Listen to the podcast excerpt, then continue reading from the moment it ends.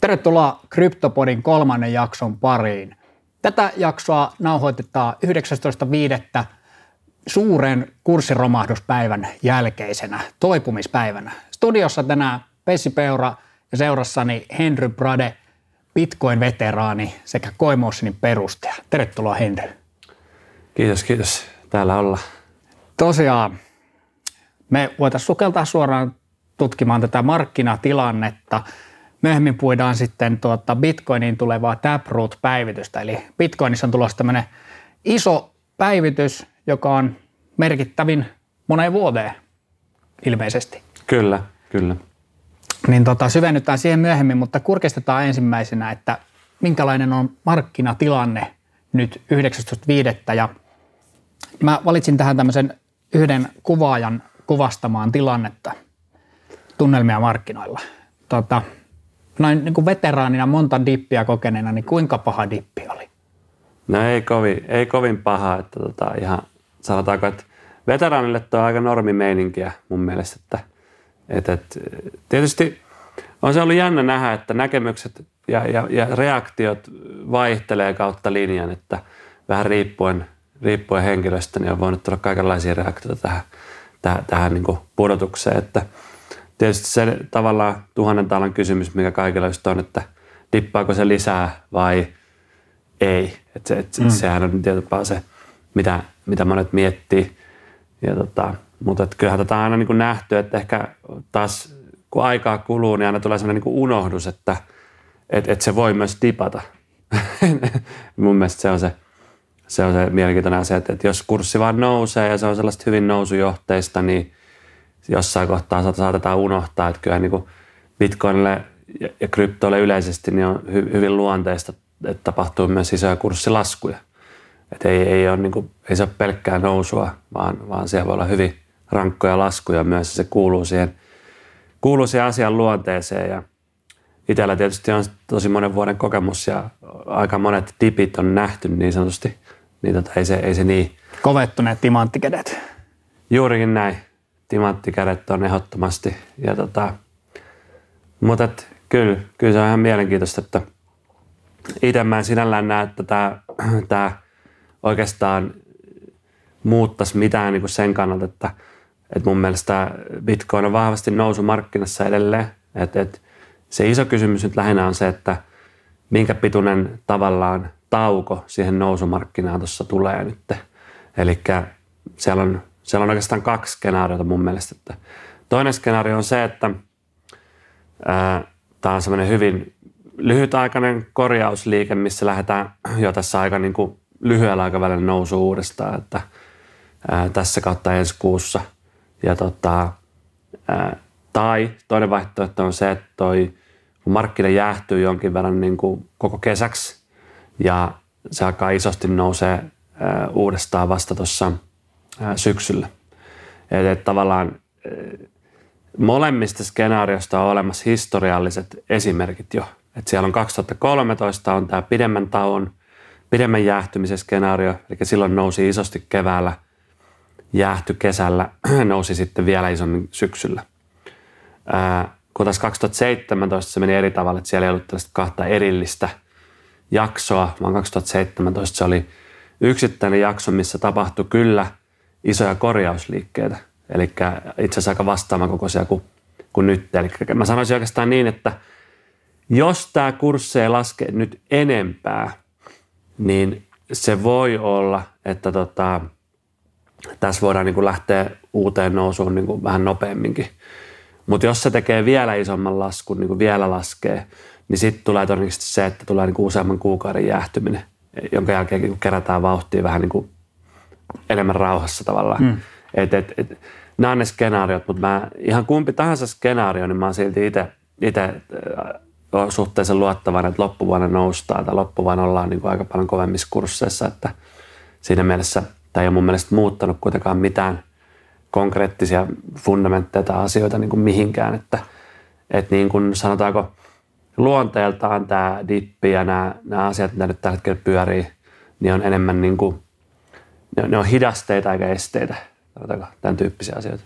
2017 niin on meidän muistikuvien mukaan ainakin, niin siellä on just nimenomaan enemmän niitä semmoisia pieniä tai keskisuuria dippejä. Saattaa olla useamman kymmenen prosentin dippejä. Nyt on menty niin kuin aika pitkää ilman kauhean suuria dippejä. Musta tuntuu, että tavallaan ehkä semmoinen oli tullut osalle tuudittautuminen siihen, että tämä on jotain ikuista nousua, koska semmoista aika nousuvoittoista oli jatkunut niin pitkään. Niin tämä oli aikamoinen ravistus ehkä niin kuin monelle varsinkin, joka tietysti ei ole niin pitkään sijoittanut kryptoihin.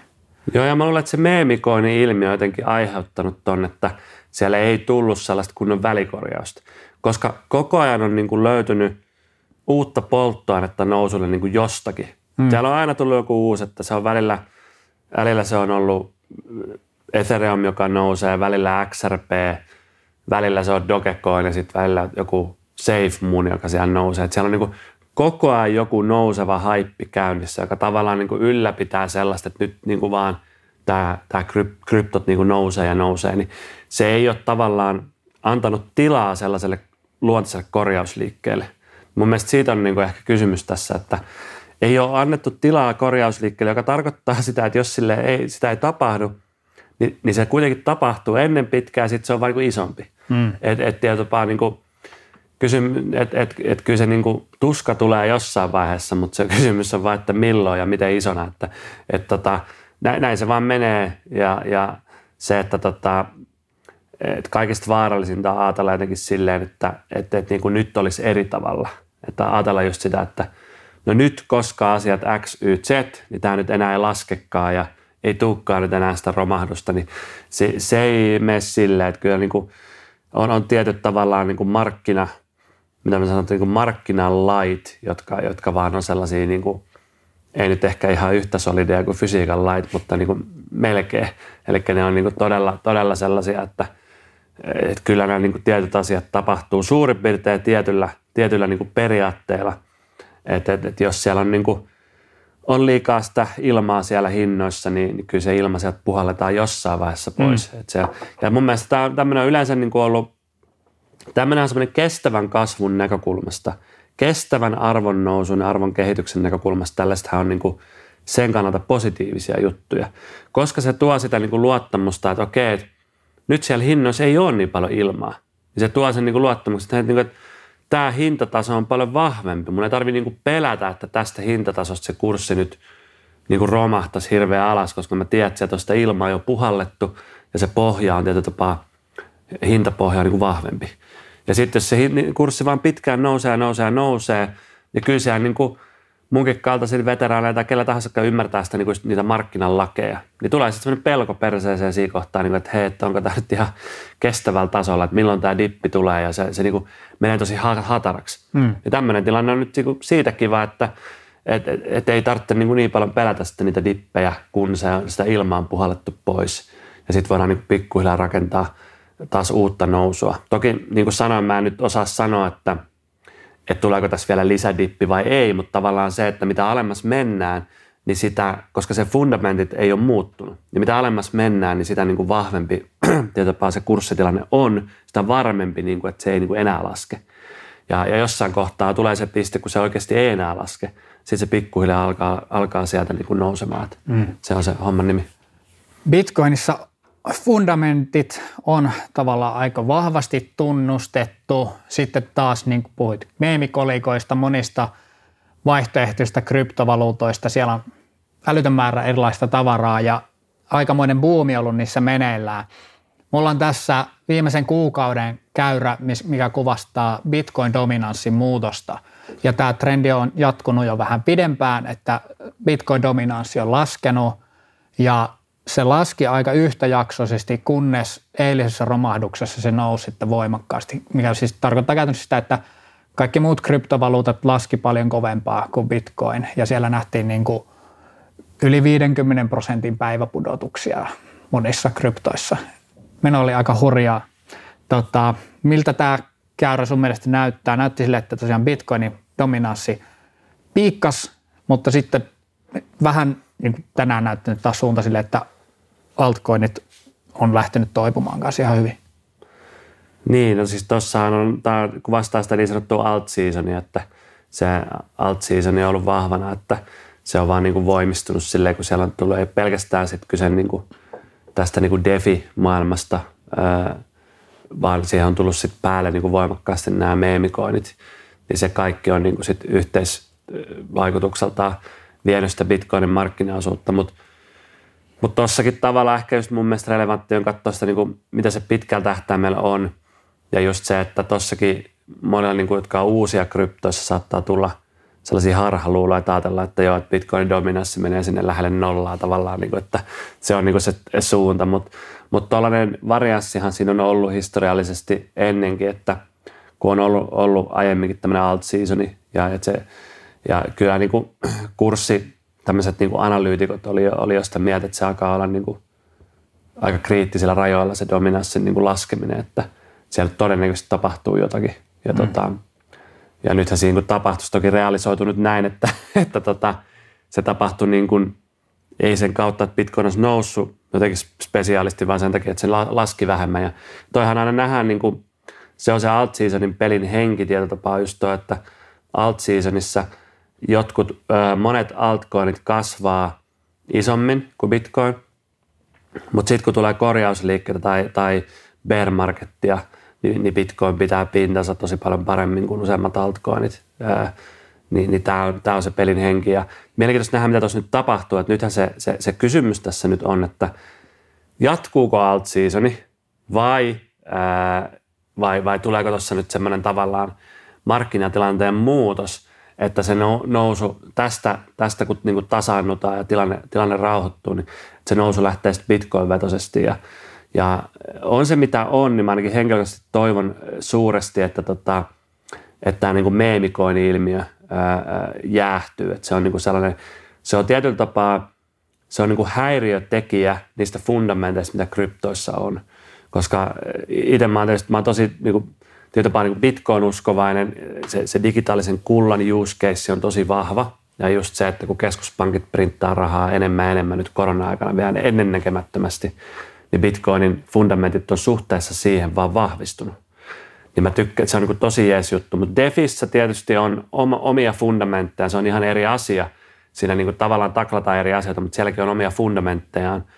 Ää, niin kaikki se, niin kuin mitä Bitcoin ja Defi edustaa – niin ne niin kuin, tavallaan nämä meemikonit vie huomiota pois niiltä, niiltä ja niiden fundamenteilta.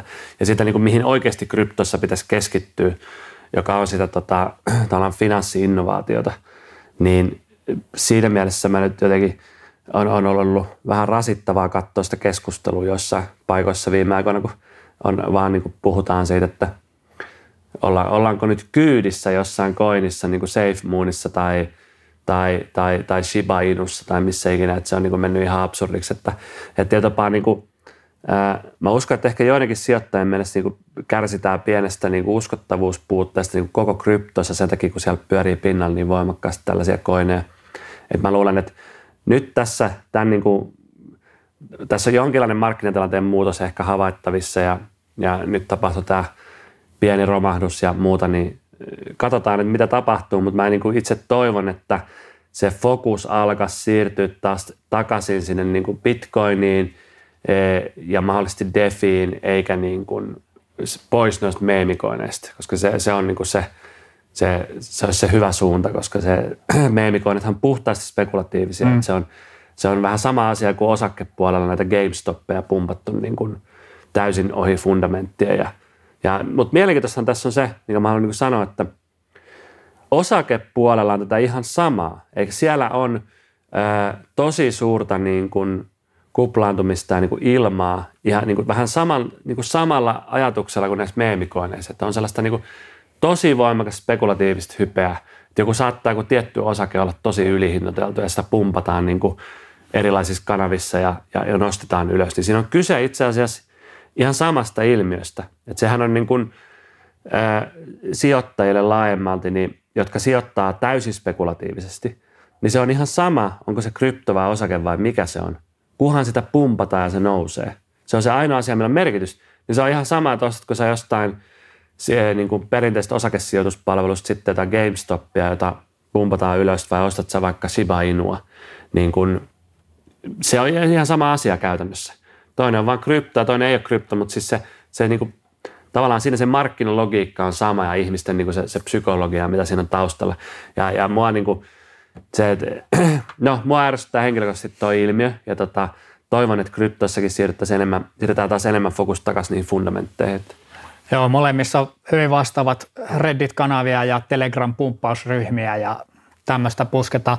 Äh, on myös tullut tämmöisiä jonkinasteisia sitten hyökkäyksiä veteraaneilta, niin kuin Vitalik Butterin, josta puhutti viime jaksossa, että Shiba Inuista puolet on lähetetty hänelle, niin nyt hän on sitten lahjoittanut niitä ja polttanut niitä ja niin kuin, tavallaan tehnyt selvän vastavedon, että ei halua olla mukana tämmöisessä. Musta tuntuu, että, että, että niin kuin vaikka Bitcoin-skeneen ja sitten tämän niin kuin DeFi-puolen, mihin liittyy Ethereum ja, ja monia niin kuin tokeneita, joita on tehty Ethereumin päälle, niin vaikka siellä on paljon niin kuin, siellä on erimielisyyksiäkin löytyy ja siellä on niin jakaumaa siinä yhteis- yhteisöissä. Mutta tämä on yksi asia, joka yhdistää tosi voimakkaasti. Että mä uskon, että kumpikaan porukka ei, ei ihan hirveästi arvosta tätä niin kuin meemikoinnin sekoilua, kun se on tavallaan lähtenyt ihan lapasesta. Ja se vie huomiota kaiket siitä niin kuin, nimenomaan sitä niin kuin tuottavalta, innovatiiviset info, niin kuin finanssi-innovaatiolta, mitä tämän kryptojen ympärillä tapahtuu eri puolella, niin se, se vie sitä huomioon siltä ja toimii semmoisena, ehkä joidenkin sijoittajien silmissä voi vähentää uskottavuutta koko kryptojutuista ja, ja vie huomiota sieltä niin kuin todelliselta mm. kehitykseltä niin se ainakin yhdistää, yhdistää monia. Että. Joo, kyllä itsellekin tulee näitä kysymyksiä siitä, että, että onko, onko kryptovaluutat nyt, voiko ne olla uskottavia, kun näitä voi luoda kuka vaan ja täällä on tämmöisiä meemikolikoita, että tavallaan ne on saanut niin kuin vähän liian paljon huomiota. Ja tietysti kryptovaluutta on semmoinen konsepti tavallaan, että kuka tahansa voi kopioida jonkun Ethereum lohkoketju pohjan ja luoda jonkun oman tokeninsa – että sitä ei voida tavallaan rajoittaa ja ei kuulukaan rajoittaa, mutta se, no sen ei pitäisi määritellä. Ja se toivon mukaan ei ole kovin isossa määrittelevässä osassa markkinaa. Ja siis mun teoria on vahvasti se, että ne on ne laskukaudet ja ne romahdukset, mitkä niin kuin sit karkottaa ihmisiä näistä koineista, koska se on nimenomaan niin kuin just Shiba Inun kaltaiset koinit, jotka laskee eniten, kun tulee näitä romahduksia. Ja sen lisäksi ne laskee näissä korjausliikkeissä eniten. Niin sitten kun tulee tämä niinku isompi markkinatilanteen muutos, ää, joka nyt en usko, että lähiaikoina tapahtuu, että kun ollaan niinku nousukaudella, mutta ää, kryptot elää kuitenkin sellaisissa sykleissä, että siinä on aina niinku tavallaan pari vuotta nousukautta, pari vuotta laskukautta, vähän niin kuin tämän tyyppinen mentaliteetti. Niin siinä kohtaa, kun ollaan sitten vähän, vähän niin kuin enemmän karhumarkkinassa, niin silloinhan noi meemikoinit saattaa arvoltaan niin kuin sulaa kokonaan. Siis silleen, että niin kuin ei välttämättä ihan nollaa, mutta sanotaanko, että ne, ne vetää sellaisen 99 pinnaa laskun. Että niin kuin, siinä kohtaa, jos sä oot jäänyt hodleriksi, niin ei, ei käy kauhean hyvin. Niin, niin sitten se, niinku kar, se niinku sit, sit taas unohtuu se haippiajatus, kun, kun ne, tappiot on niin suuria. Ja siellä on aina ihmisiä, jotka tekee isoja tappioita näillä niin kuin, ää, niin, niin kuin koineilla, koska se että tavallaan niin kuin unohdetaan se, että et, et, kun ei, ei, niin kuin, sitä, ei, sitä on aina hankala ennustaa, että missä kohtaa tulee se huippu ja missä kohtaa se romahtaa. Niin se, että sinne kuitenkin jää tosi paljon, tosi paljon tota, ihmisiä sitten ää, pitämään niitä koineja, just ajatellen sitä, että joo, tämmöinen väliaikainen romahdus, kyllä se nousee uudestaan. Sitten koska siellä ei ole ne fundamentit kohdallaan, niin se ei sitten nousekaan. Se ei välttämättä nouse niin kuin ikinä enää. Eli sehän on just se, niin kuin, mitä kritisoidaan, mitä niin kuin ehkä tällaiset – ää, niin kuin ta- tavallaan kryptoskeneen ulkopuoliset on, on saattanut niin kuin vuosikausia kritisoida bitcoinia just tällä niin kuin ajatuksella, että no, mitä jos se laskee ja ikinä nousee. Tavallaan niin kuin, niin kuin että se niin romahtaa pysyvästi. Aina kun tulee bitcoin romahdus tullut aina tietty X vuoden välein, niin sitten aina sanotaan, että no nyt se on kuollut ja se ei nousse ikinä. Mutta bitcoin on aina noussut ja koska sen fundamentit on, on vahvat. Ja niin kauan kuin ne fundamentit on vahvat, niin se tulee aina nousemaan. Et, et, et, sen takia mäkin katson sitä nyt, että fundamentit on säilynyt hyvänä ja itse asiassa tämän koronaelvytysten takia ne on jopa tietyssä mielessä aika paljon vahvistunut. Et Bitcoinin fundamentit on tosi kovat nyt suhteessa keskuspankkivaluuttoihin, niin e, mä, mä oon erittäin luottavainen, että Bitcoin niin jatkaa nousuaan sen takia. Mutta sitten kun sä katsot meemikoineja, niin siellä ei oikeasti ole niitä fundamentteja. Et se on niin kuin, se on sellaista, että se perustuu vaan siihen lyhyen ajan tavallaan huumaan hypeen, just siihen pumppaukseen ja siihen, että kun siellä on nouseva kurssi, niin saadaan tavallaan muita mukana ja tällaista. Se perustuu, perustuu pelkästään siihen. Ja mä en myöskään väitä, että Bitcoinissa ei olisi, tai, tai mistä tahansa kryptossa ei olisi tätä ilmiöä mukana. Kyllähän siellä on se spekulatiivinen elementti ja se hypätys ja pumppaus on myös Bitcoinissa, mutta se on yhdistetty todellisiin fundamentteihin, joka on eri asia kuin sitten taas, jos sulla ei ole niitä fundamentteja. Et silloin käy just niin, että sitten kun tulee se ää, hankalampi kausi, että tulee taas joku vuoden jakso, kun ketään ei kiinnosta kryptovaluutat ja se jäähtyy se homma, niin sitten Bitcoinin arvo säilyy kohtuullisen hyvin ja nämä meemikoinit putoaa se 99 pinnaa. Sitten tapahtuu se ja, ja tota, tämä on se niinku ero ja, ja sen takia niinku, ää, se hyvä ajattelu on, että jos joku ostaa jotain meemikoita tai muita, niin niin sitähän pitää ajatella niin puhtaasti, se on, niin lotto, se on lottokuponki. Hmm. Ja, ja, ja tässä Bitcoin on niin vakavasti otettava ää, pitkän tähtäimen sijoitus, ää, ainakin kuin mun mielestä. Ja sitten sulla, sulla on niin vakavasti otettava pitkä tähtäimen sijoitus ja sitten sulla on lottokuponki. Että ne on niin kaksi täysin eri asiaa. Ja, ja jos sen niin tiedostaa, niin sinällään asia ihan ok, mutta ongelma on ehkä se, että on myös paljon niin uusia ihmisiä kryptoissa ylipäätään niin kuin tavallisia sijoittajia, jotka niin kuin ei, ei välttämättä tiedosta sitä, että tässä on kyseessä nyt kaksi ihan eri asiaa, vaan ne katsoo vaan sitä, että no hei, että Bitcoinin nousuprosentit ei ole nyt ihan niin kuin hirveän hyviä nykypäivänä, niin katsot, yritetään löytää nyt tämmöinen kohde, jossa on tuhat prosenttia nousu, niin, niin sitten siinä tavallaan ei, ei ehkä sitä koko kuvaa nähdä, nähdä kauhean hyvin. Jos sijoittaja ajattelee, niin tavallaan suurissa kryptovaluissa, Bitcoin ja muut suurimmat, niin niissä kaikissa, jos ne voittomahdollisuudet ei ole ehkä vuodessa enää yhtä isoja kuin ne on jossain meemikolikoissa. Mm. Mutta jos ajattelee ihmiselämää ja sijoittamista pitkällä aikavälillä, niin, niin Bitcoinin monien satojen prosenttien vuosituotot vaikka, niin pitäisi periaatteessa riittää kenelle tahansa. Mutta välillä tuntuu, että sijoittajilla ehkä nyky, nykymaailma on niin muuttuvaa ja nopea temposta muutenkin, niin on sitten se banaanikärpäsen kärsivällisyys ja pitäisi saada se monta sataa prosenttia viikossa. Niin ja siis en mä välttämättä näe siinä niin sinällään ongelmaa niin kuin periaatteellisesti, että mä niin kuin tavallaan on aina ollut sitä mieltä, että mulla itselläni niin kanssa on, on tausta, että mä oon pelannut aikanaan ennen Bitcoin-kuviota, niin pelannut pokeria ammatikseni ja – sekin on tietysti semmoinen, että jos olet ammattipokerin pelaaja, niin siinä pitää miettiä niin kuin sitä asiaa, että ää, ammattipokerin pelaajahan niin kuin, tavallaan leipä tulee siitä, että et, et voittaa rahaa huonommilta pelaajilta. Ja, tota, ja sitten siinä voi tulla niin kuin moraalisia kysymyksiä niin kuin siitä, että mitä jos tämä pelaaja, jolta sä oot voittanut rahat, niin onkin tämmöinen ongelmapelaaja, että se pelaa perheensä kaikki rahat ja, ja, ja on niin kuin ihan kusessa sen takia. Niin, niin tavallaan siinäkin tulee sitten kysymys, että niin kuin, se on uhkapelaamista ja siinä niin kuin tehdään oma valinta, että mennään niinku pelaamaan ja, tota, ja niin, että se, on, se on kuitenkin sellainen, että kukaan ei pakota sua niinku pelaamaan siellä. Ja sitten niinku, että toi on niinku se aina niinku mihin mennään. Niin sitten sama siinä niinku ajattelussa, niin sama mun mielestä mä tietyllä tapaa yritän ottaa vähän samaa mentaliteettia näissä niinku meemikoineissa, että et tota, et, et, se on niinku oma valinta ottaa se riski sieltä ja lähteä siihen mukaan. Ja se on, se on niinku uhkapelaamista – mutta tärkeää olisi mun mielestä, tärkeää olisi vaan se, että ymmärretään sen ero, että et, et, kryptoja ei voi niputtaa niinku samaan läjään, että sulla on, niinku, sulla on vaan kryptot yksi tämmöinen, niinku, että kryptot on vaan niinku yhteneväinen yksittäinen omaisuusluokka, missä tavallaan niinku on semmoinen tietopaa, että se olisi jotenkin erityisen homogeeninen se, se, se krypto-omaisuusluokka, niin se on mun mielestä tosi huono ajattelutapa. Ja mä uskon, että ää, tällä niin kuin kryptoskeneen ulkopuolelta, kun monet katsoo tätä hommaa, niin saattaa niin kuin niputtaa sen samaan. Se on tällä hetkellä tosi iso ongelma.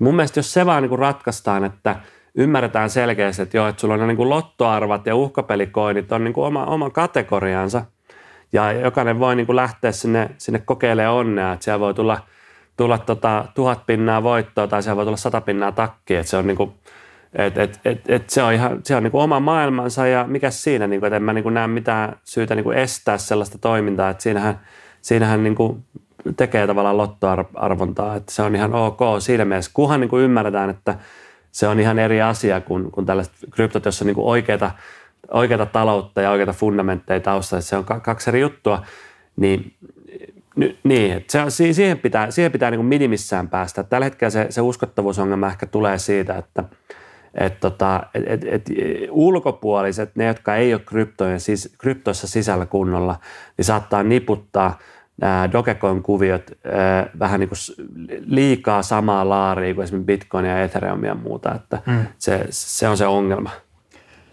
Ja tärkeänä välipäivityksenä viime jaksossa esittelin mun mahtavan lottokuponkin lompakon, niin ennen jaksoa tarkistin, niin miinus 60 prosenttia ollaan viime jaksosta, että karhumarkkina iski aika pahasti mun lottolompakkoon. Ja on tullut niin sanottu herkatti. Mutta tota, mennäänpä kuule eteenpäin. Nyt on puhuttu aika hyvin tätä dippiä ja markkinaa ja no, siinä on vielä yksi ja siitä, kuinka iso dippi nähtiin eilen ja myöskin kuinka nopea toipuminen sieltä saatiin. Niin ja toihan niin kuin iso pudotus, joka tuli, tämä piikkipudotus, niin sehän oli tosi nopea. Hmm. Puhuttiin niin kuin ihan jostain niin kuin minuuteista. Et sehän, sehän niin kuin kävi, kävi siellä, sitten se nousi. Nyt se on niin kuin pienessä noususuunnassa siinä, mutta se, että niin kuin, tavallaan tuosta tosiaan ei tiedä, mikä se seuraava steppi on, että – lähteekö se nopeasti nousuun, tasottuuko se näille hinnoille, tuleeko siellä uusi tippi. Siinähän on nyt monta skenaarioa, mitä siellä tapahtuu ja en usko, että kukaan sitä kauhean hyvin voi tietää.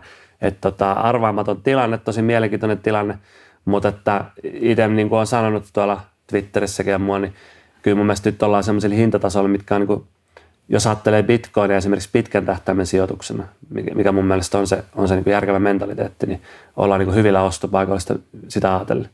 Että kuitenkin ne hintatargetit Bitcoinille niin kuin, tällä niin kuin suht keski, keskipitkällä aikavälillä niin menee siellä niin kuin yli sadassa tonnissa, mi- mihin niin kuin, tavallaan uskotaan, että se voisi nousta niin re, reilusti yli sataan tonniin, niin, niin nyt jos se hinta on siellä tota, 40 000 dollarissa tai alle, niin tota, siinä kohtaa niin se on sitten jo niin hyvät ostopaikat. Vaikka siellä tulisi uusi tippi, niin sitä ei voi tietää. Mm. Että toki aja, ajallisesti hajautettu ostaminen on aina hyvä strategia ja se on semmoinen, mikä tällaisissa tilanteissa voi olla niin erityisen hyvä.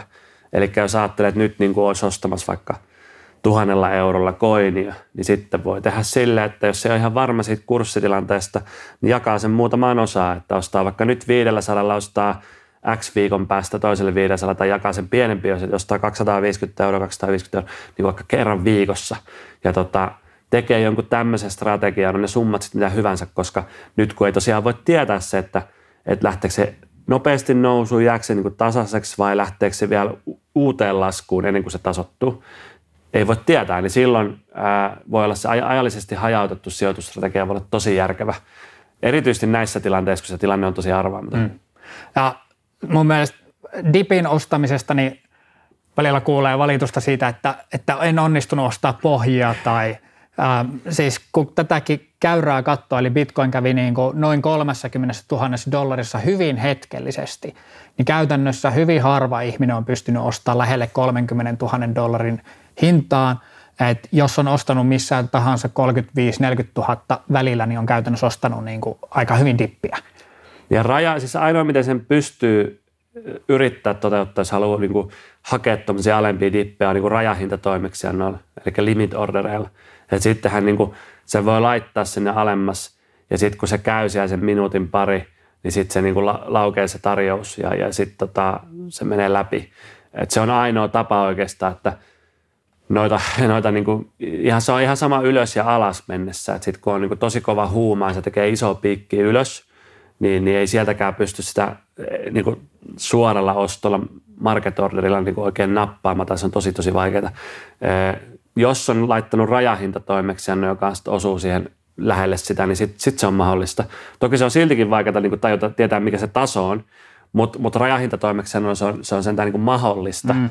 Mutta niin, jos se, muuten se ei oikein, oikein käytännössä ole. Mutta toi sama ilmiö tapahtuu, ja noihan on aina siis tällaiset isot piikit alas tai isot piikit ylös, ne viittaa aina siihen, että on mahdollista, että käytiin niin kuin aina pohjilla tai käytiin huipussa. Koska ne, ne on aina ollut siis sellaisia yleensä, että jos katsotaan niin kuin historiallisesti Bitcoin tai kurssikehitystäkin, niin, kyllä siellä yleensä niitä pohjia ja, ja niitä huippuja on luotu nimenomaan sellaisilla tosi isoilla liikkeillä. Että siellä on niin kuin menty tavallaan voimalla, voimalla paniikki myyty tai voimalla paniikki ostettu e, ja sitten yhtäkkiä vaan niin kuin nousussa, niin ostajia ei riitä. Sitten yhtäkkiä mm. laskussa, niin myyjiä ei enää riitä. Niin sitten se tavallaan lasku, uutta laskua ei vaan voi tulla, koska kaikki niin kuin laskussa, kaikki heikot kädet on, on jo niin kuin myynyt koininsa. Ja sitten taas nousus vastaava tilanne on se, että niin kuin polttoainetta uusia ostajia vaan enää löydy, niin sitten se niin kuin hyytyy siihen. Tämä on niin kuin se markkinalaki, se markkinan mekaniikka. Ja, ja, ja nyt sitä ei voi tietää, onko tässä tilanne tämä, mutta sen mä tiedän, että, että, että iso osa – näistä niin, niin kutsutuista heikoista käsistä niin on myynyt. Siitä mä oon aika varma. Se, että löytyykö sieltä vielä polttoainetta niin kuin yhdelle dipille, niin sitä mä en osaa sanoa. Mutta kyllä sieltä nyt jo ilmaan puhallettu aika paljon ulos sitten. Ja yksi suuresti puhuttanut, markkinaa heiluttanut viime viikkoina ollut Elon Musk, joka on antanut monenlaisia lausuntoja ja tietysti osallistunut omalta osaltaan vahvasti tähän meemikolikko boomin vahvistamiseen, mutta nyt ehkä Maskilta sitten tuli jonkinlainen sovitteluele. Joo, tämä oli hyvä, hyvä twiitti, tämä timanttikäsi juttu, että hän on meemi niin kuin Twitterissä tämä timanttikäsi juttu, joka on niin kuin siellä hyvin tiedossa, että se tarkoittaa, että on niin kuin hyvin vahva tämmöinen vahva, vahva käsi hodlaaja. Eli tuossa tota, vaan viitattiin siihen, että Tesla niin kuin hodlaa koineja nyt, nyt niin kuin vahvasti joka on silleen järkevää ja, ja tätä mä niin kuin heitä olen odottanutkin, että varsinkin ne hintatasot, missä niitä ostoja on tehty, niin, ää, ja myöskin se, että ne on varmaan asiaa tutkinut aika paljon, niin kun on laittanut puolitoista miljardia kiinni bitcoin, niin tässä kohtaa myyminen olisi tosi tyhmää. Et tietyllä tapaa se, se maksutapa uutinen, oli, se on tosiaan vähän ristiriitainen niin tämän kanssa, että he kuitenkin hodlaa bitcoinia vahvasti, mutta siinä maksutapa jutussa, niin se on täysin auki vielä, että minkä takia ne tarkalleen teki sen niin kuin päätöksen, että Bitcoin-maksutapa siellä tota, otetaan pois. Et se virallinen syyhän oli vaan niin kuin se, että niin kuin pelätään, että Bitcoin-louhinnassa, jos osa, osassa Bitcoin-louhintaa käytetään hiilivoimaa, niin se on jotenkin niin kuin saastuttavaa, ja, joka siis on ihan, ihan älytön juttu, koska ihan yhtä lailla Teslan autoilla ajetaan niin kuin sähköautoilla, joista osa sähköstä, jolla niitä tankataan, niin on, on, on hiilivoimalla tuotettu tai millä tahansa niin kuin saastuttavalla voimalla. Et siellä on ihan samalla tavalla niin kuin jakauma energiantuotantoa, että on, on puhtaampaa energiaa, vähemmän puhdasta energiaa, jolla niin kuin vaikka niin kuin ajetaan sähköautoja. Ja sitten taas vastaavasti Bitcoin louhinnassa on sama juttu, että siellä on niin iso skaala erilaista energiantuotantoa, josta iso osa on puhdasta, mutta ei kaikki. Siellä on myös sitä hiilipuolta ja tällaista. Mutta trendihän Bitcoin louhinnassa on puhtaampaa, eli ää, se niin kuin puhtaan energian määrä – on kasvanut siellä ja se tulee, mä uskoisin, että kasvaa tosi paljon, koska nyt varsinkin nämä viimeisimmät, niin kuin tämä, tämä on lisääntynyt niin paljon tämä keskustelu Bitcoinin energiankulutuksesta ja sit, sit niin kuin saastuttavuudesta, niin mä uskon, että investoinnit nimenomaan puhtaan energian louhintaan tulee kasvaa tosi paljon. Sillä taklataan tätä, tätä argumenttia tosi voimakkaasti tulevaisuudessa. Se on niitä isoimpia kritiikkejä Bitcoinin kohtaan, niin mä luulen, että että, että siihen tulee kyllä muutosta, että, että, että isompi osa louhinnasta tulee puhtaan energian kautta ja silloin niin kuin Teslan kai tarvitse tehdä tämmöisiä ratkaisuja, koska mulle se ratkaisu on tehty miellyttääkseen tiettyä asiakasryhmää, jotka on kritisoinut Teslaa niin kuin siitä, että ne on niin kuin ehkä, ehkä pitänyt heitä jotenkin tämmöisenä ympäristö- tota, te- tekopyhinä, että et yrittävät ajaa tämmöisiä juttuja, mutta sitten tukevat bitcoinia, koska bitcoin on tämmöinen paha ympäristöjuttu. Niin on tullut asiakaspainetta. Sitten niillä on todennäköisesti tullut myös regulatiivista painetta, että siitä on esitetty paljon teorioita, että heillä on tietynlaisia niin kuin, äh, niin kuin tällaisia valtiollisia sopimuksia ja muita niin kuin regulaatiojuttuja, joissa niin kuin, heidän on saatava niin kuin se homma läpi. Ja siellä sitten voisi aiheuttaa ristiriitaa tämä, tämä niin kuin Bitcoin-maksujen tukeminen. Niin vähän hankala sanoa, kumpi syy se oli, vai oliko se niiden yhdistelmä. Mutta siinä oli tällaista niin kuin ulkoista painetta ollut Teslalle voimakkaasti ja, ja se, sehän, se, se on mielenkiintoinen, mutta tavallaan se on kuitenkin sitten ristiriidassa, sehän on pahasti, pahasti mun mielestä ristiriidassa se, että ne hodlaa sitten isosti bitcoinia, koska jos ajatellaan bitcoinin energiakulutustakin, niin ää, niitä, niitä lohkojahan louhitaan ää, niin kuin t- tällä hetkellä hyvin pitkälti riippumatta siitä, että miten paljon transaktioita sinne laitetaan sinne lohkoihin. Eli koska se lohkopalkkiohan se kiinteä lohkopalkkio, ne uudet bitcoinit on niin kuin se isoin osa siitä, mitä sieltä tulee. Sitten transaktiopalkkiot on pienempi osa, mutta siis sen mä haluan sanoa, että se on myös virheellistä väittää, että transaktiolla ei olisi merkitystä louhintatehoon ja louhintaan, koska tota, ne transaktiokulut, mitä maksetaan, niin nehän menee louhijoille. Ne lisää insentiiviä louhia, jolloin, jolloin jos transaktiokuluja maksetaan paljon – siellä on paljon transaktioita siellä lohkossa versus, että siellä ei ole mitään, niin kuitenkin se lisää insentiiviä louhia. Eli se on myöskin virheellistä sanoa, että transaktioilla ei ole mitään merkitystä Bitcoinin louhintateho, mutta niillä on pieni merkitys. Eli se on se ehkä niin se oikea, oikea tapa sanoa, että transaktioilla on pieni merkitys Bitcoin-louhinnan mihinkään energiankulutukseen tai, tai, tai sen niin kuin olemassaolo ylipäätään. Että sen pääasiallinen olemassaolohan muodostuu sitten, että sillä turvataan ylipäätään – niiden bitcoinien tavallaan olemassaolo, turvallisuus, sen koko järjestelmän toiminta laajemmalti ajateltuna on se, mitä louhinnalla tehdään. Ja sitten tavallaan se, että ne yksittäiset transaktiot, mitä lohkoissa tehdään, niin se on tavallaan niin toissijainen toiminta. Eli louhinnan pääasialliset toiminnat on niin kuin, uuden rahan luonti, on se, että siellä luodaan se uusi, uusi bitcoin, uudet bitcoinit. Sitten tavallaan se koko verkon turvallisuuden ää, niin kuin, niin kuin takaaminen. Ja sitten tavallaan kolmanteen tulee ne yksittäiset transaktiot. Niin siinä mielessähän tämä on, on ristiriitainen, koska se niiden, ne hodlaamat bitcoinit on ensisijaisesti se, mitä, mitä niin kuin louhinnalla turvataan ja mikä, mitä varten se louhinta on.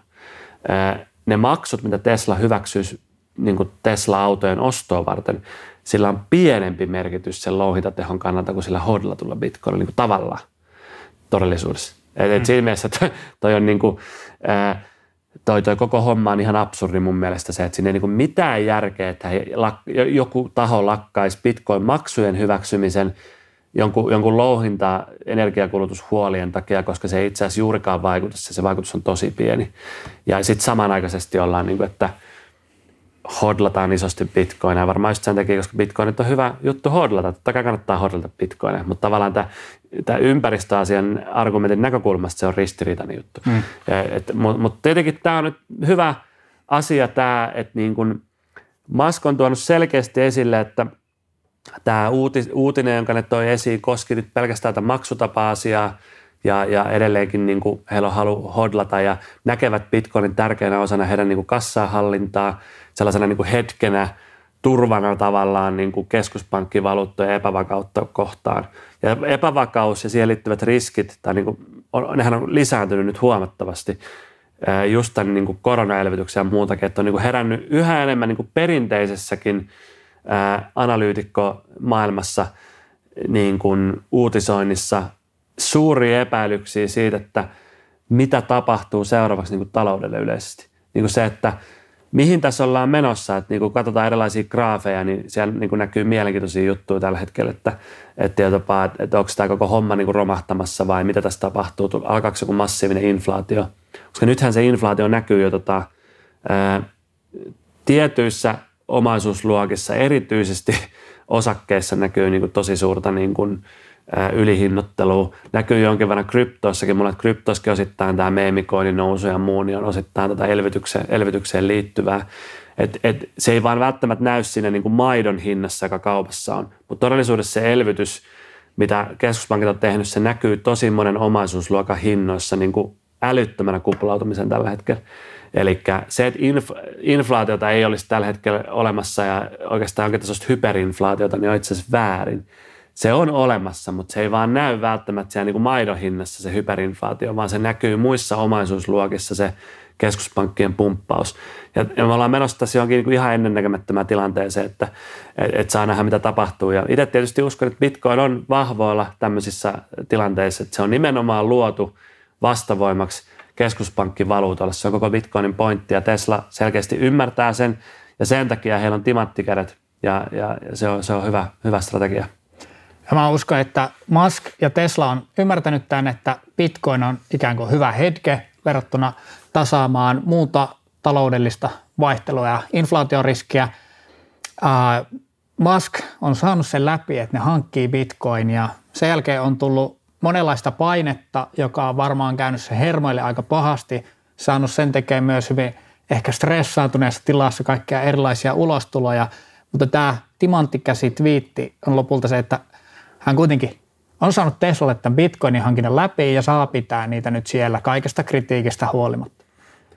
Se on hyvä. Se on tietyllä tapaa, hän on tehnyt sille tavallaan niin kuin kompromissin tuosta, että, että tota, tietyllä tapaa tykkää Bitcoinista, mutta sitten myös niin kuin saanut paljon kritiikkiä ja tulee painetta niin kuin toisesta suunnasta. Ja tavallaan, ne on tehnyt tavallaan sellaisen niin kuin kompromissiratkaisun, että, että niin kuin miellyttävät tiettyä ryhmää sillä, että poistavat sen maksutavan, mutta samalla kuitenkin pystyvät hodlaamaan bitcoinia. Että se on sellainen niin välimalli, välimalli ja, tota, ja tossakin niin kuin mun mielestä vaan tärkeää, että kaikki niin kuin ne, jotka on, on bitcoin-omistajia ja mahdollisesti, tai mahdollisesti harkitsee olevansa omistajia tai harkitsee myymistä tai mitä ikinä niin kuin on, on mukana tuossa markkinassa tai aikoo olla mukana, niin tietää vain ne tosiasiat. Mua niin kuin häiritsi esimerkiksi Suomen median artikkeleissa, että tätä ei selkeästi sanottu, että he eivät ole myyneet, koska Tesla, Musk on kahdessa twiitissään tuonut selvästi esiin näiden niin kuin epäilysten jälkeen, että he, he ei ole myynyt bitcoinia, vaan että he hodlaavat.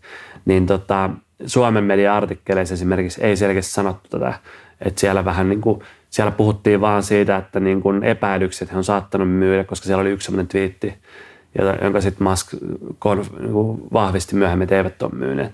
Niin, niin, niin artikkeleissa juurikaan missään ei puhuttu tästä, vaan sanottiin vaan, että, että niin kuin puhuttiin enemmän vaan siitä niin kuin negatiivisesta. Eli se, ää, tää, niin kuin mun mielestä mediallakin on, on tietyllä vaan niin kuin aina jonkinlainen rooli siinä, että kun tulee tällaisia kurssiromahduksia ja muita, niin se, että jos siellä niin kuin liiotellaan negatiivisia uutisia, sille, että puhutaan niin kuin – tavallaan ei, ei puhuta niin kuin oikealla, että jos sulla on negatiivinen asia, negatiivinen uutinen, niin se on ihan fine niin kuin uutisoida siitä, mutta sitten jos sä teet siitä, siitä vielä tuplasti negatiivisemman ää, jättämällä joitakin tosiasioita niin kuin sanomatta, tai että vain niin kuin niitä ei ole kyseinen toimittaja vaan huomannut, se on se todennäköinen syy, mm. koska mä tiedän muitakin, jotka ihan kryptoskenessäkään ei ollut ihan varma siitä, että onko se myynyt ja muuta, mutta mä seurasin tosi tarkkaan niitä Maskin twiittejä ja niitä niin kuin merkitystä, että mä niin kuin tiedän, että mikä tässä on oikeasti niin kuin homman nimi niin tota, mä olin niin kuin aika hyvin kartalla. Mutta se, että niin kuin, pitäisi kertoa ne asiat niin kuin ne on, niin sitten tavallaan niin kuin markkinapaniikeistakaan ei tule niin kuin liioteltuja.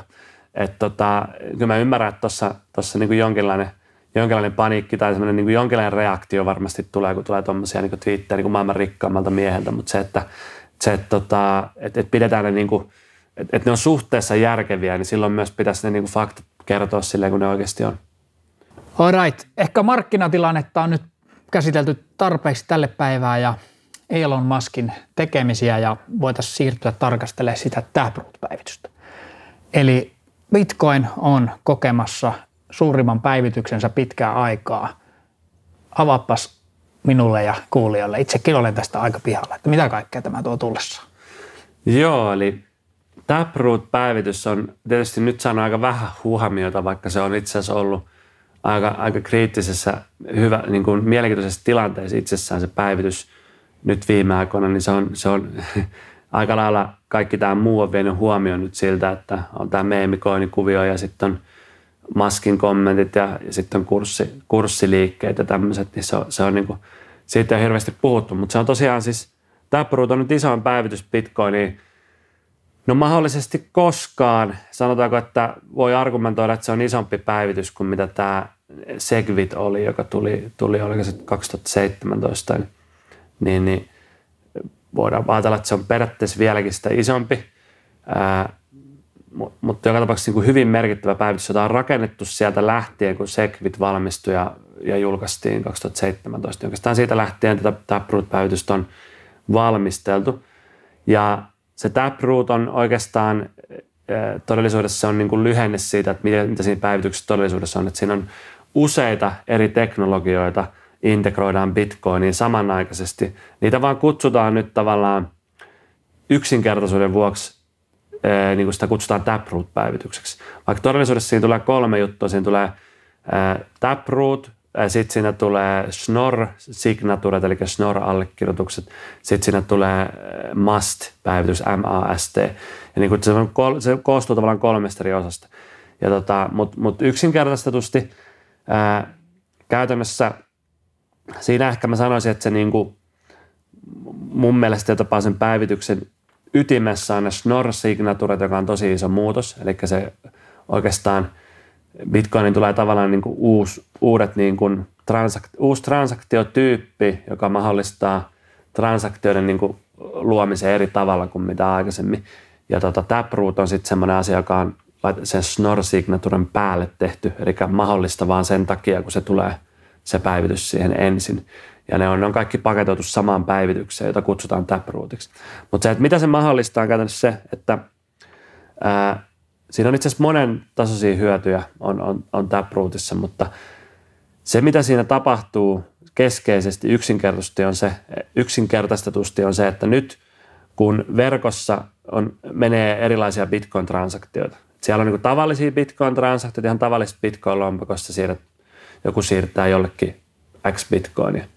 Ja sitten tota, siellä on toiset tyyppisiä transaktioita. Siellä on esimerkiksi multisig-transaktioita, missä ää, on, on tämmöinen osoite käytössä, missä on jonkinlaisia multisig-sääntöjä, eli tarvitaan, tarvitaan tietty määrä allekirjoituksia, että se voidaan lähettää. Ja se on vähän kompleksisempi transaktio. Se on jopa niin kuin, vähän tämmöinen kuin älysopimustransaktio. Et, et, et, niin kuin, toisin kuin ehkä jotkut kuvittelevat, niin Bitcoinkin tukee erilaisia älysopimuksia. Se älysopimusten kattavuus ei vaan ole läheskään niin laaja kuin vaikka Ethereumissa. Bitcoinissa se on tosi paljon suppeempi. Ää, siihen liittyy turvallisuustekijät. Toki, että se suppeempi tuki älysopimukselle, mikä Bitcoinissa on, niin on tosi turvallinen. Se on äärimmäisen turvallinen malli ja Bitcoinissa kaikki on tehty hyvin, hyvin turvallisuus edellä. Mutta se tukee tietynlaisia älysopimuksia kyllä.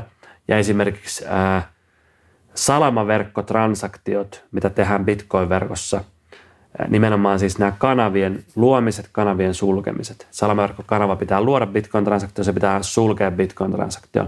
Sitten nämä rinnakkaisketjut käyttää myös näitä älysopimuksia, ei pelkästään salamaverkko, vaan esimerkiksi Rootstock, älysopimus, rinnakkaisketju, eli rinnakkaisketju, joka tota, mahdollistaa itse asiassa laajat älysopimukset. Ja sen, sen käyttö on nyt lisääntynyt. Jopa jotain Ethereum-tokeneita heitetty Rootstockiin sen takia, koska Ethereum-verkko on niin jumissa ja niin kallis. Niin tässä on tapahtunut tällaista itse asiassa niin todella jännää siirtymää. Bitcoinin rinnakkaisketjuun on heitetty Ethereum-tokeneita, koska Ethereum on niin kökkö. Niin, kuin siis suoraan sanottuna. Tämä on se totuus. Ja tota, ää, eli Rootstock, Rootstock ää, transaktiot tai Rootstockin toiminta ylipäätään rinnakkaisketjuna, samaten tämä Blockstreamin tekemä Liquid rinnakkaisketju, niin se kaikki perustuu kuitenkin Bitcoinin lohkoketjuun ja, ja siellä tarvii tehdä niin kuin Bitcoin-transaktioita, joilla sidotaan tavallaan se rinnakkaisketjun toiminta ää, Bitcoin-lohkoketjuun. Ja, ja ne on älysopimustransaktioita.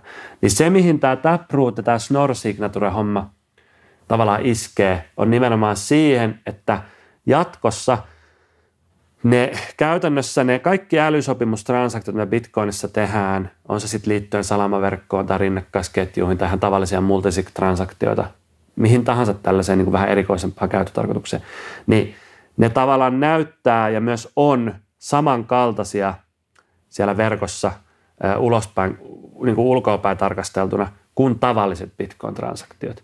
Eli sinne tulee vain semmoinen yksi aggregoitu allekirjoitus ja niin kuin signature ää, ihan sama minkä tyyppinen transaktio se on. Ja siitä on kaksi isoa hyötyä. Toinen on se, että se tehostaa asioita tosi paljon. Se tarkoittaa sitä, että nämä monimutkaiset salamaverkkotransaktiot esimerkiksi tulee viemään paljon vähemmän tilaa. Eli tilaahan on se, mistä maksetaan bitcoinissa, kun tehdään transaktio. Eli se, se transaktio vie tietyn verran tilaa, sä joudut maksaa siitä transaktiokulua, koska se, se vie tavallaan tilaa sieltä lohkosta – niin nyt tämmöinen salamaverkon kanavan avaaminen tai sulkeminen tulee tämän Taprootin jälkeen ole huomattavasti halvempaa, koska se vie tilaa itse asiassa saman verran kuin tavallinen Bitcoin-transaktio. Ja tota, sitten se toinen hyöty, ja myöskin se, että lohkoihin mahtuu sen jälkeen enemmän tavaraa, koska siis lohkoissa on tietty niin kuin tilan rajoitus Bitcoinissa, ja nyt tämä tulee tarkoittaa sitä, että sinne mahtuu enemmän tällaisia niin kuin esimerkiksi salamaverkkotransaktioita tai rinnakkaisketjutransaktioita, joka on, ehkä niin kuin on sellaista niin kuin Bitcoinin tulevaisuutta. Bitcoinin ää, todellisesta transaktioliikenteestä tulee yhä isompi osa tulevaisuudessa menemään ää, salamaverkon ja erilaisten rinnakkaisketjujen kautta, jolloin on itse asiassa tosi tosi tärkeää tehostaa sitä niin kuin niiden tekemien transaktioiden toimintaa. Niin toinen se hyöty sen tehokkuuden lisäksi, eli saadaan niin kuin lisää tehokkuutta, saadaan, saadaan halvempia hintoja niille transaktioille, niin on sitten se yksityisyyshyöty. Eli tällaiset lohkoketjuanalyysifirmat kuten Chainalysis tai niitä on muita, Elliptic on eh, monta monta tällaista kilpailevaa lohkoketjuanalyysifirmaa, joita käyttää eri firmat, viranomaiset, muut analysoidakseen Bitcoin-transaktioita, yritetään saada selville, kuka siirtää mitä minnekin. Niin se itse asiassa vaikeutuu Taprootin ansiosta, koska jatkossa ei pystytä enää erottelemaan tavallisia Bitcoin-transaktioita näistä niin kuin salamaverkkotransaktioista, rinnakkaisketjutransaktioista, mistä tahansa multisig-transaktioista. Ne on kaikki samaa puuroa. Eli totta kai edelleen tullaan näkemään ne osoitteet, tullaan näkemään summat, eli tämä ei ole mikään, että Bitcoin muuttuu moneroksi, vaan että siellä nähdään kyllä niin kuin asioita edelleen. Mutta nykyään ne analyysifirmat pystyy hyödyntämään sitä eh, tavallaan tietoa, että että tämä on tämän tyyppinen transaktio, tämä on tämän tyyppinen, tämä on tämän tyyppinen. Tekee helpommaksi sen data-analyysin siitä, että ne niin helpommin näkee, pystyy rikkoa tavallaan sen tietyllä tapaa pseudonyymiteetin, mikä Bitcoinissa on, että et, et, pystyvät selkeämmin linkkaamaan kaikki yhteen ja selvittää, kuka siirtää mitä minnekin, niin se vaikeutuu. Eli pitkässä soitossa, tässä on sitten niinku, semmoinen pieni yksityiskohta, että Taproot on uusi, uusi transaktiotyyppi, johon tavallaan pikkuhiljaa siirrytään – Eli nämä vanhat transaktiotyypit, missä on edelleen nämä erilaiset signaturet, niin tota, tulee edelleen toimimaan. Niitä tulee varmaan vuosia käyttää, niin kuin kaikki pikkuhiljaa siirtyy käyttää tätä niin kuin Taprootin uutta standardia. Vasta sitten, kun kaikki on siirtynyt siihen uuteen standardiin, niin ne yksityisyyshyödyt saadaan kunnolla käyttöön. Itse asiassa siihen alussa Taproot heikentää yksityisyyttä, koska siinä on nyt se tilanne, että vain osa on päivittänyt sinne ja suurin osa käyttää vanhaa standardia, niin itse asiassa ne on vielä paremmin eroteltavissa – lohkoketjuanalyysifirmojen näkökulmasta kuin aikaisemmin. Mutta tämä on niin kuin, niin kuin Bitcoinissa kaikki tehdään, niin se on hyvin, hyvin long term ajattelulla. Tämä koko Taproot-päivityskin on sellainen, että sen suurimmat hyödyt nähdään varmaan kymmenen vuoden päästä.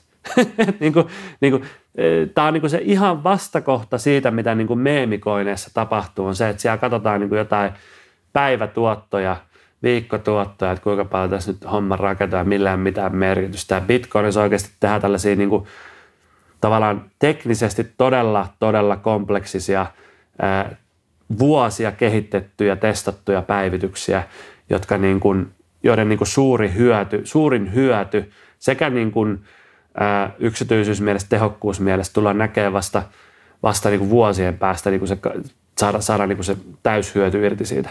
Ja et siinä mielessä tosi mielenkiintoinen. Ja siinä on myös muita hyötyjä Taprootissa. Siellä on sellaisia niin kuin jänniä kiva juttu, että esimerkiksi niin multisig-transaktiot, että jos sulla on niin multisig-lompakko, joka siis on sen tyyppinen, että vaikka on viisi henkilöä, joilla on avaimet siihen lompakkoon, niin heistä kolmen tarvii allekirjoittaa se transaktio, että saadaan se menemään. Tällaiset on Bitcoinissa ihan nykyäänkin mahdollisia ja, ja tota, hyviä tapoja niin tehdä turvallisia lompakoita vaikka niin yrityksille. Ää, mutta Taprootissa saadaan tehtyä tämmöinen uusi systeemi, että sinne voi vaikka asettaa kuin aikalukon, että jos tästä lompakosta ei, sanotaanko vaikka kahteen vuoteen, tehdä mitään transaktiota, että sieltä ei kukaan siirrä mitään. Siellä on aikalukko, jonka jälkeen se lompakko muuttuu siihen, että se on, ei ole kolme of viisi, vaan se on vaikka kaksi of viisi. Niin silloin, jos kävisi tämmöinen tilanne, että siitä huolimatta, että tämmöinen varmistus, että kolme avainta viidestä tarvitaan, niin jos silti kävisi niin, että jostain ihmeen syystä niistä, niistä on niin kuin yli kolme on hävinnyt, eli on enää kaksi jäljellä, sieltä on, sieltä on niin kuin ihmiset hukanneet avaimensa, niin sitten sen, sen tietyn ajan jälkeen olisi silti mahdollista siirtää sitä bitcoinit pois. Eli se mahdollistaa niin kuin monipuolisempia multisig-lompakoita sen lisäksi, että silloin nämä niin kuin yleiset tehokkuus- ja yksityisyyshyödyt, mitä Taprootista tulee. Eli tuossa oikeastaan kaikki, mm. mitä niin Taproot itsessään tekee. Ja nythän siis näyttää siitä, että se on tullut menossa läpi ilman tota, ää, mitä erityistä draamaa. Niin kuin draamaahan oli Bitcoinissa ihan hirveästi, kun tämä Segwit-päivitys tuli. Mm. Mennään kohta siihen tota, sen yleiseen hyväksyntään. Mä nyt vähän pilkon tätä asiaa, eli Kyllä. Tota, yksi selvästi asia, mikä tulee, niin on parempi skaalautuvuus. Jos mä ymmärrän oikein, niin aiemmin lohkoon on mennyt lähinnä niitä siirtoja, missä niin yksi bitcoin-transaktio tapahtuu, mutta tämä on vähän niin kuin layer 2, että sinne menee enemmän sitten salamaverkkokanavien avaamisia, minkä sisällä voi tapahtua paljon siirtoja ja rinnakkaisketjuja missä niin. kanssa. Ja tämä pointti on just se, että ne vie vähemmän tilaa, eli ne, ne monimutkaiset transaktiot, mitä salamaverkko tekee esimerkiksi, ne vaan vie vähemmän tilaa, joka tarkoittaa, että mahtuu lohkoihin enemmän ja se tuo sen skaalautuvuushyödyn. Ja myöskin se, että semmoinen maksaa sitten enemmän, koska se maksuhan aina perustuu transaktiokulussa siihen, että kuinka paljon niin kuin se kulu on per niin kuin tavallaan tavu, eli mm. niin kuin se on se tilan mukaan maksetaan. Salamaverkkotransaktiosta tulee halvempi yleisesti, niin myös tehostaa koko verkkoa, koska niitä mahtuu enemmän sinne, sinne niin kuin lohkoon. Et se, on, se on tosi hyvä juttu, että, että tavallaan niin kuin Bitcoinissa noin, voi, joku voi niin kuin kritisoida, että toi niin kuin Bitcoinin päivitys, päivitys on kuitenkin niin kuin pieni, jos sitä vertaa sitten johonkin tällaiseen agiilimpaan kryptovaluuttaan, missä niin kuin saatetaan tehdä jotain niin kuin massiivisia protokollapäivityksiä, niin joo, se on ihan validi argumentti, mutta sitten taas ajatella sitä, että Bitcoinissa koko jut, yhtenä jujuna on se, että se on oikeasti hajautettu. Siellä on oikeasti super vaikea tehdä mitään muutoksia. Se on sellainen, että se on vähän niin kuin kiveä hakattu se koko protokolla. Se on sen koko pointti, että se tämmöisen digitaalisen kullan systeemi, sä et voi uskottavasti tehdä, jos se on semmoinen, että siellä voi tehdä mitä sattuu muutoksia niihin sääntöihin, vaan sen sääntömuutokset on tosi tarkkaa harkittuja – ja tämä on sen tyyppinen, mutta sitten tässä perspektiivissä, niin tavallaan suhteessa tähän realiteettiin, että Bitcoin on tämmöinen vähän niin kuin muuttumaton järjestelmä, niin suhteessa siihen realiteettiin Taproot on tosi iso päivitys. Se on tosi iso niin kuin positiivinen juttu Bitcoinille. Et, et se täytyy niin kuin suhteuttaa siihen, että monissa muissa kryptovaluutoissa on paljon helpompi tehdä, helpompi tehdä isoja päivityksiä, isoja muutoksia, mutta e, se on myös tavallaan huono ominaisuus, että siinä on niin helppo tehdä muutoksia. Et silloinhan tavallaan helpommin on vaarassa kaikki niin kuin – säännöt liittyen siihen, että kuinka paljon sitä valuuttaa ylipäätään luodaan, kuka saa päättää sit, kuka sitä saa, miten sensuroidaan vaikka transaktioita siellä verkossa. Kaikki on hatarampaa, jos sääntöjä pystyy, jos protokollapäivityksiä pystyy yleisesti tekemään helposti, niin silloin kaikki on hieman hatarampaa. Bitcoinista on se, että niitä on tosi vaikeaa tehdä, jolloin kaikki on niin kuin vahvempaa, hmm. niin kuin ne, ne, säännöt yleisesti. Et se, on, se on tosi olennainen, se on itse asiassa tärkeä osa Bitcoinin fundamentteja – verrattuna ihan niin kuin, näihin niin kuin DeFi-tokeneihin ja DeFi-platformeihin. Se on sen isompi fundamenttijuttuja, mistä taas ei puhuta läheskään riittävästi mun mielestä. Bitcoinissa tosiaan edellinen suuri päivitys oli Segwit-päivitys 2017, mihin sitten liittyi nimenomaan tämmöistä ää, draamaa sen hyväksynnästä. Ja mennään nyt siihen, että miten tämän Taproot-päivityksen läpimenoprosessi tällä hetkellä on meneillä. Eli tota, meillä näkyy tässä nyt Taproot Activation prosentti, joka näyttää tällä hetkellä, että 84 prosenttia Bitcoin-louhintapuuleista olisi niin kuin näyttänyt vihreätä valoa sille, että tämä päivitys tehdään ja ne puoltaa tätä. Joo, tämä on mennyt poikkeuksellisen hyvin. Mä oon tosi yllättynyt itse, että tämä on mennyt näin smoothisti, että tämä koko aktivointiprosessihan a, a, niin kuin alkoi kolme viikkoa sitten – ja nyt ollaan saatu käytännössä päässyt siihen tilanteeseen, että siellä on 25 prosenttia louhioista kannattaa sitä päivitystä. Ja se pitää mennä 90 prosenttia, että se, se niin kuin lukittuu. Ja se pitää mennä 90 prosenttia tavallaan sellaisella tietyllä kahden viikon ajanjaksolla. Nyt me ollaan just puolessa välissä tota edellistä kahden viikon ajanjaksoa, niin, niin tota, se ei tule toteutuu vielä tällä ajanjaksolla se 90 pinnaa, mutta se voi seuraavalla jo toteutua, tai sitä seuraavalla. Eli kolmen tai viiden viikon päästä todennäköisesti tämä lukittuu, tämä Taproot-päivitys. Ja sitten kun se lukittuu, ja se lukittuminen tapahtuu sen 90, 90 pinnan myötä, niin tota, sit se ei saman tien vielä tuu sinne verkkoon käyttöön se Taproot, vaan se lukittuminen tarkoittaa sitä, että sen jälkeen se on varmaa, että se tulee, mutta se ajankohta, milloin se on siellä koodissa määritetty sit niinku aktivoituvaksi oikeasti, niin on marraskuussa. Eli tässäkin on Bitcoinin henkeä tämmöinen niin konservatiivinen tavallaan niin kuin lähestymistapa, että että, että vaikka se on niin sanottu soft forkki, eli tämä vanha transaktiotyyppi tai tyypit, mitä Bitcoinissa niin kuin käytetään, eli siellähän on näitä niin kuin tavallisia, sehän on niin kuin tavallaan esimerkki tästä just se, että siellä on nyt tavallisia ykkösellä alkavia osoitteita, kolmosella alkavia osoitteita, näitä uusia BC1-osoitteita ja Bitcoinissa on jo sitä niin kuin vanhaa, ne on kaikki tuettua, ne vanhat osoitteet – Jatkossakin on kaikki tuettu ne vanhat osoitteet Taprootin jälkeen. Siitä huolimatta, vaikka tämä on niin sanottu softfork-tyyppinen päivitys, niin ymmärtääkseni kuitenkin softfork-tyyppisissä päivityksissä luonteesta on se, että louhioiden pitää päivittää.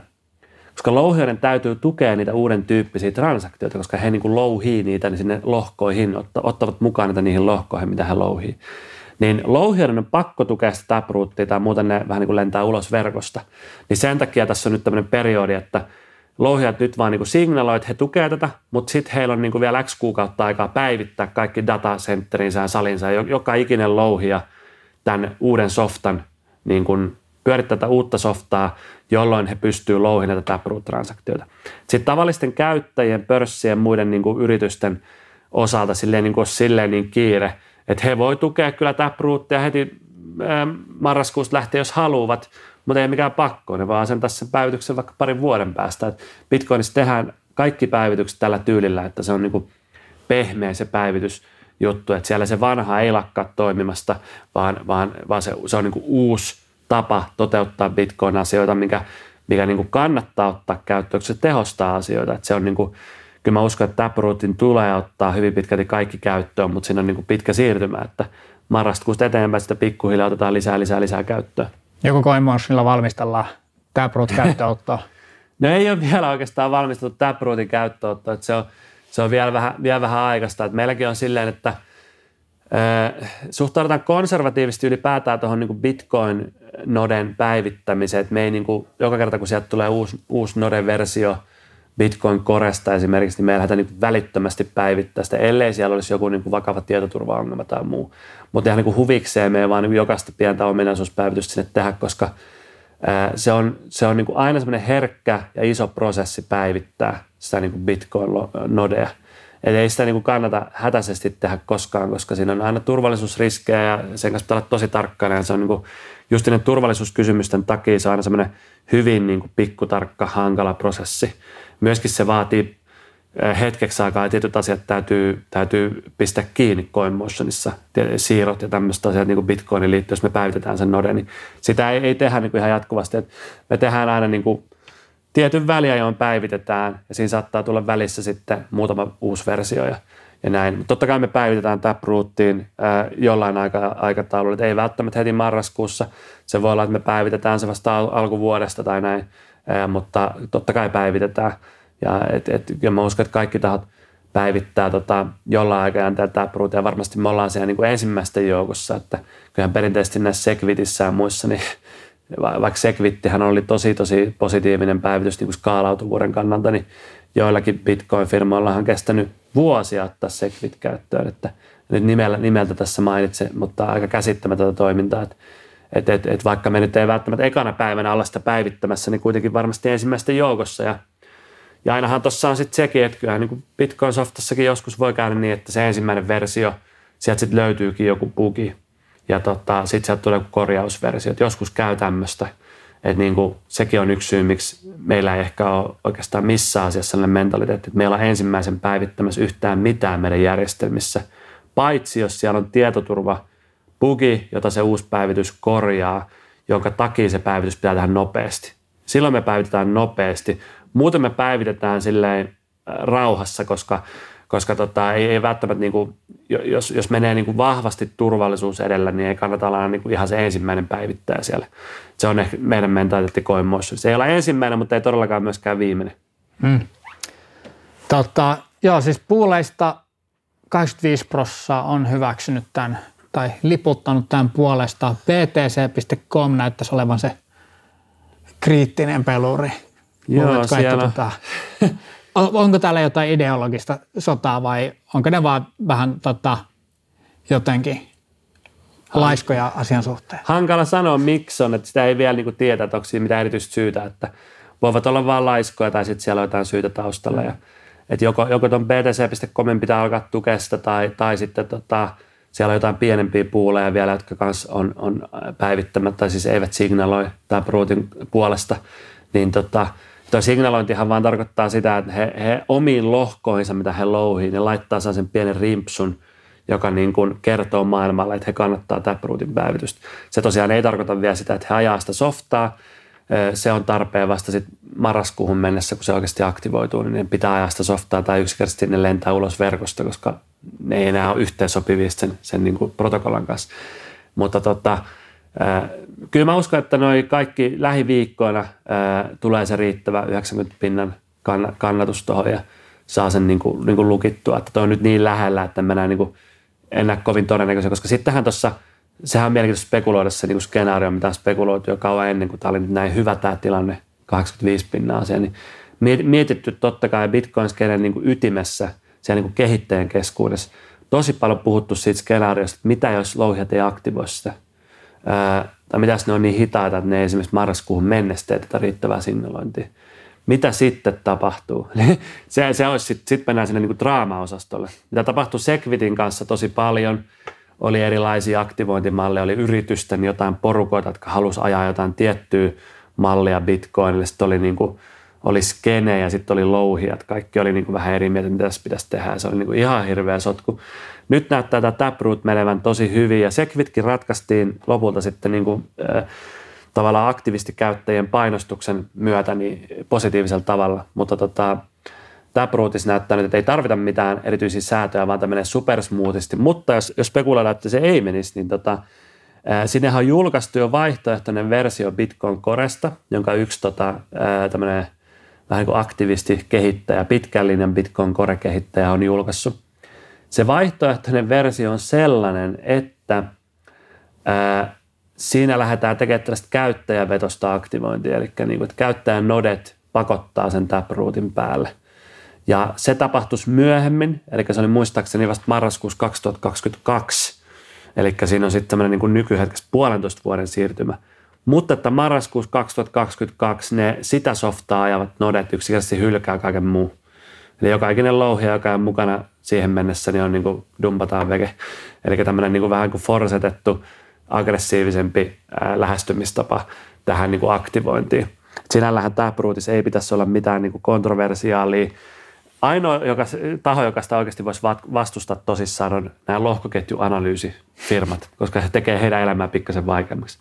Mitä muuta, muutenhan se on vain niin tehokkuushyötyä. Se parantaa kaikkien ihmisten niin Bitcoin-käyttäjien elämää. Mm. Ei sillä ole silleen mitään syytä vastustaa, jolloin mä myös uskon, että tämä käyttäjävetoinen aktivointi olisi se, mihin, mihin, mihin kyllä sitten lopulta mentäisi, jos, jos tämä ei menisi läpi, mutta sehän on sitten taas semmoinen, että se, se tuo sitä niin kuin kiistaa, se tuo sitä draamaa, se tuo, tuo kaikenlaista hälyä, joka ei aina ole ihan positiivista, että, että tota, kun sitten tavallaan mennään, mennään niin kuin vaikeamman kautta aktivoimaan sitä päivitystä. Mutta nyt tämä on menossa helpon kautta tällä erää niin kuin erittäin smoothisti, joka on tosi kiva, koska mä muistan silloin 2017, kun oli nämä Segwit-draamat, niin se oli itselle tosi stressaavaa. Siis, että muahan ei stressaa nämä kurssilaskut juurikaan.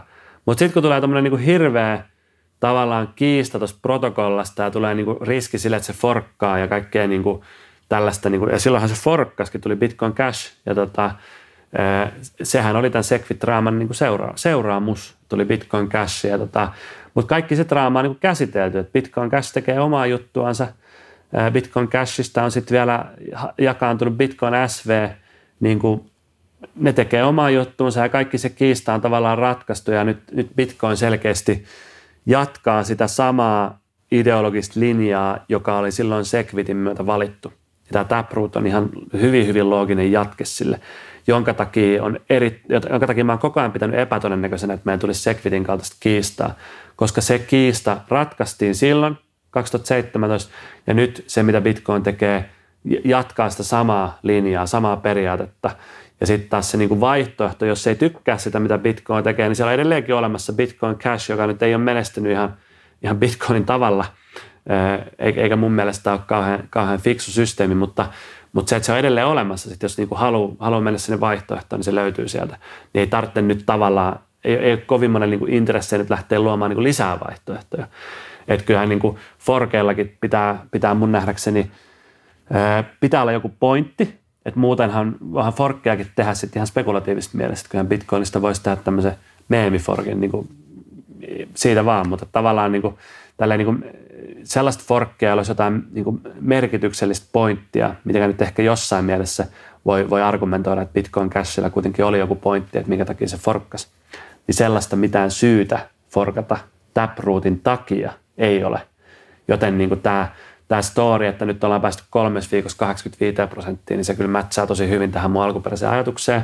Ja nyt näyttää, että päästään smoothisti 90 pinnaa, ei tule draamaa, tämä Brook aktivoituu marraskuussa ja homma jatkuu entistä tehokkaammin. Että se, on se, se on se, mihin nyt ollaan, ollaan menossa.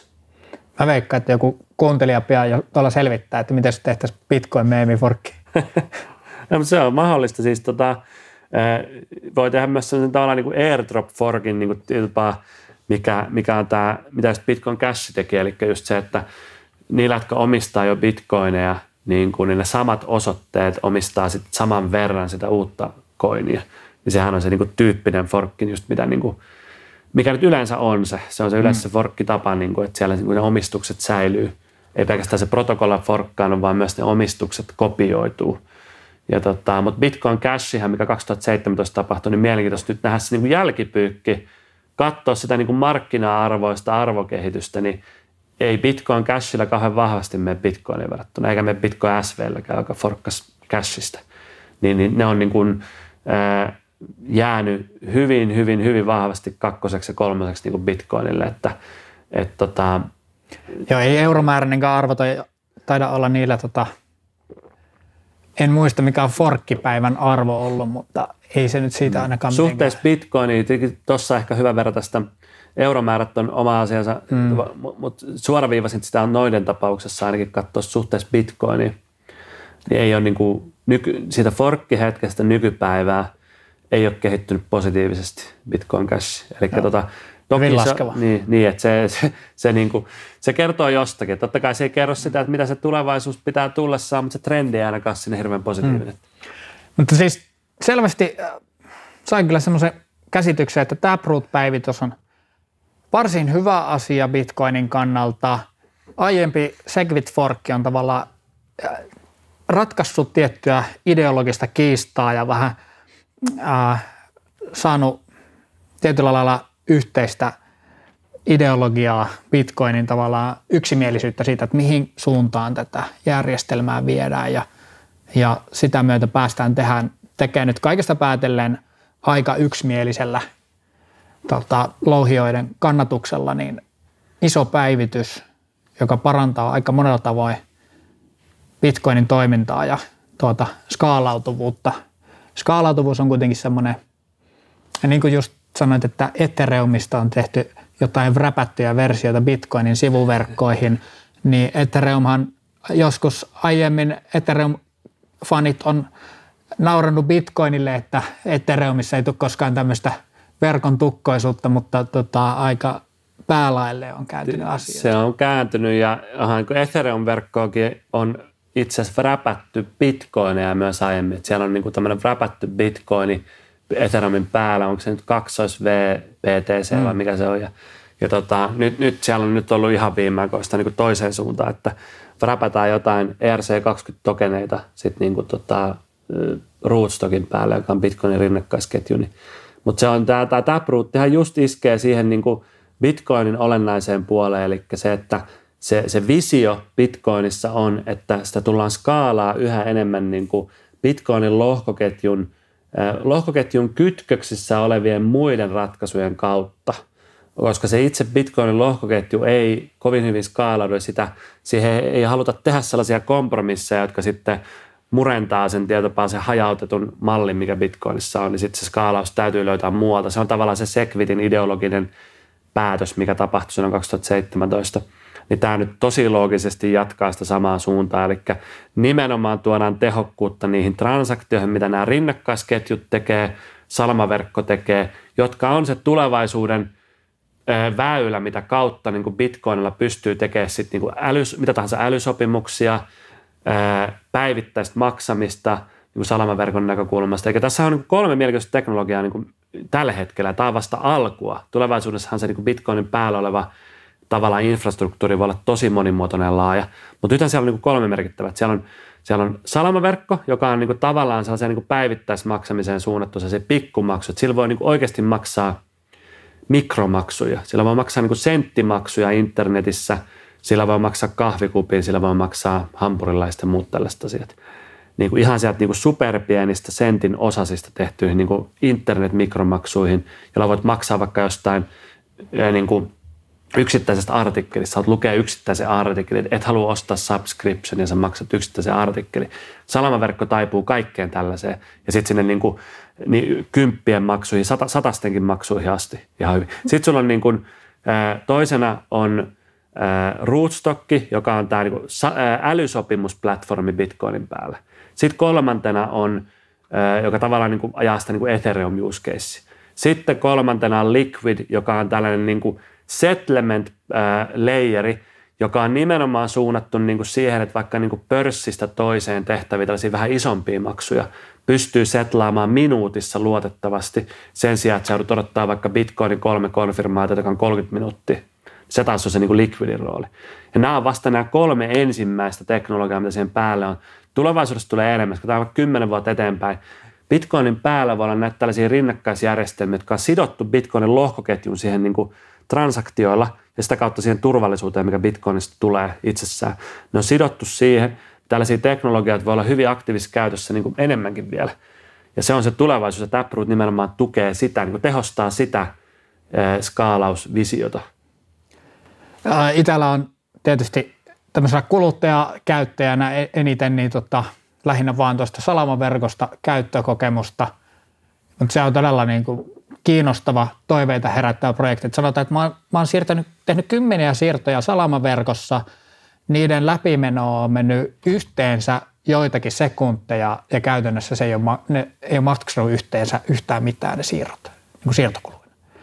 Et se käy vielä aika harvassa paikassa, mutta et jos se olisi niin laajasti toimiva kahvikupin maksojärjestelmä, niin aika ihanne. Niin ja siis toi on se Tuo on tavallaan, niin kuin tossakin puhutaan pitkän tähtäimen kehityksestä. Tällä hetkellä Bitcoin on vielä sellaisessa niin kuin, tilanteessa, että siinä niin kuin, liittyy paljon tuollaista niin tavallaan, että se on, se on enemmän niin kuin, sijoituskohde ja siinä on sitä arvonnousupotentiaalia edelleenkin paljon, vaikka ehkä prosentuaalisesti nyt ei mene samoissa kuin joissain, joissain että et se, se on niin kuin, maturoitunut jo jonkin verran, mutta edelleen siinä on niin kuin, iso nousupotentiaali, se on enemmän sellainen sijoituskohde. Mutta se on niin kuin, se on tietty vaihe sitä kehitystä. Et se, miten mä itse visioin tämän homman on, että mitä isommaksi Bitcoin kasvaa, sitä niin kuin vakiintuneemmaksi se hinta tulee, sitä vähemmän se heiluu se hinta aina alas ja ylös.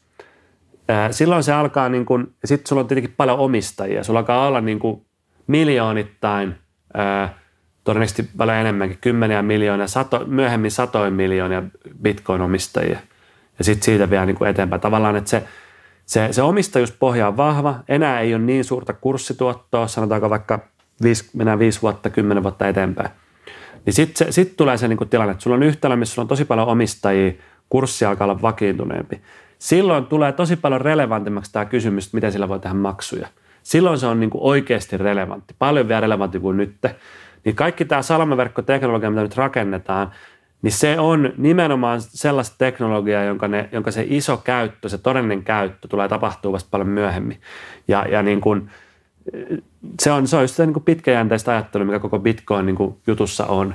Että se, että niin kuin joku sanoo, että no okei, salamaverkko ei vielä käytetä paljon, paljon niin kuin maksamiseen ja se on sen takia jotenkin huono juttu, niin se on tosi lyhytjänteistä ajattelua. Se, että se teknologia, salamaverkkoteknologia on kehittynyt ihan järjettömästi teknologiana ja se kehittyy koko ajan – ja sitä käytetään jonkin verran kaiken maailman niin kuin testitransaktioihin ja vähän niin kuin kokeillaan sen käyttöä. Ja sillä ei ole vielä laajaa hyväksyntää niin kuin kauppialla, ei ole edes Bitcoin-palvelulla kuin hyvin rajallinen salamaverkkohyväksyntä.